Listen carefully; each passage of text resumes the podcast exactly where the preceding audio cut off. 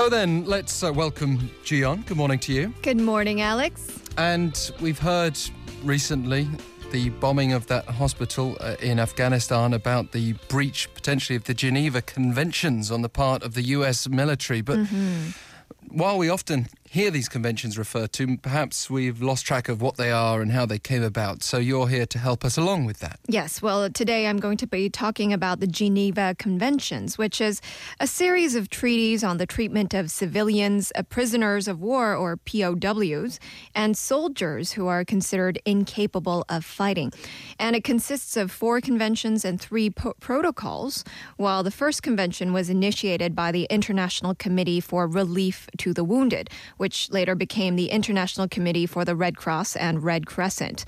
And this convention was devised to protect wounded and sick soldiers during wartime.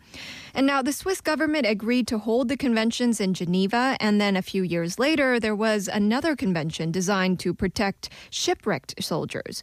And after World War II in 1949, again, two new conventions were added to the original two, and all four were ratified by a number of countries. And the 1949 versions are in force today, along with the three additional protocols. So let's take a look at the conventions in more detail. Yes, well, let's take a look at Convention 1, and it's called the uh, Convention for the Amelioration of the Condition of the Wounded and Sick in Armed Forces in the Field.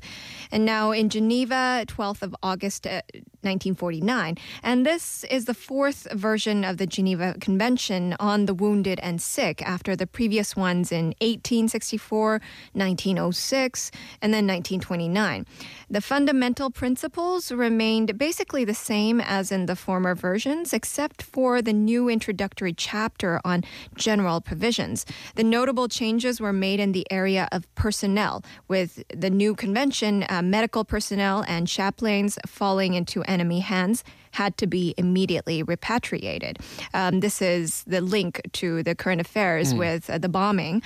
And when U.S. forces bombed the Af- Afghanistan hospital earlier this month, it was actually a serious violation of international humanitarian law, according to this 1949 Geneva Convention.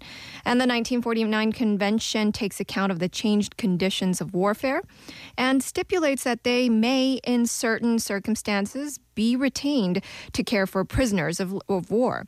Uh, the provisions on medical equipment were revised regarding medical transports.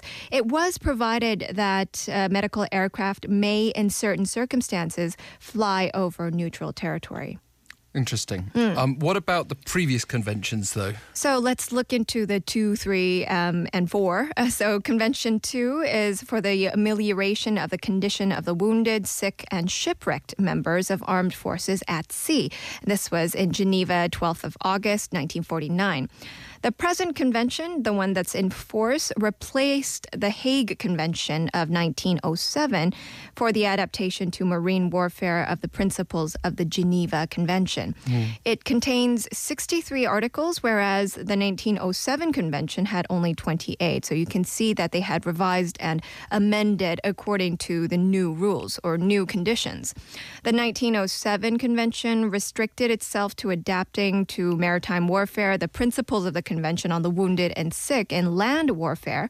So the convention was extended to be conceived as a complete and independent convention. It's amazing, isn't it? Because uh, a surface look at warfare would probably um, be surprised Mm-hmm. that we'd even be talking about conventions, that people would think in those terms Mm-hmm. Yeah. and restrain themselves in those ways. But of course, uh, those are the expectations placed upon our global militaries, including Mm-hmm. the US, as you mentioned before. We also have Convention 3, though. What's yes. that one? Well, it's relative to the treatment of prisoners of war.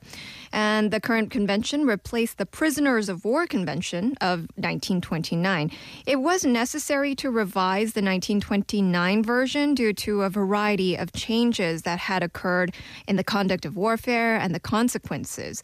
And as a result, certain regulations were revised to be more explicit.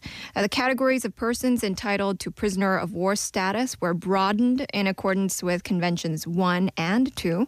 and the conditions of places of captivity were more precisely defined, in particular with regard to the labor of prisoners of war, uh, their financial resources, the relief they receive, and the judicial proceedings instituted against them. And then you've got another convention. Yes, it goes on, doesn't it? And Convention 4 is relative to the protection of civilian persons in time of war. This was very necessary because the Geneva Conventions, uh, which were adopted before 1949, were concerned with only combatants, uh, not with civilians.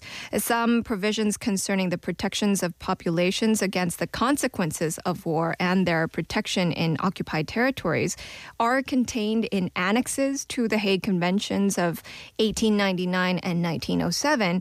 But during World War II, the Hague provisions was insufficient in protecting against the dangers from air warfare and of the problems relating to treatment of civilians in enemy territory Right. and in occupied territories. I mean, obviously, a number of these conventions have come into force after World War II, which was Mm-hmm. a significant game changer, but it feels like things are changing all the time. Yes. Uh, what about uh, the protocols then, Yes. that Well- we also speak of? just briefly touching upon the three protocols. Protocol one, it's related to the protection of victims of international armed conflicts. Uh, the signing of nations agreed to further re- restrictions on the treatment of those protected persons. And protocol two, this one is relating to the protection of victims of non international armed conflicts. And then you've got a third one as well. And this one is related to the adoption of an additional distinctive emblem, which is uh, the third emblem or the red crystal. Right. Thank you very much. Gian, a lot of uh, jargon in there, but helps us get beyond the, the general description of these conventions as being protective. Thank you very much for joining us today. Thank you, Alex. Cho Gian with today's glossary.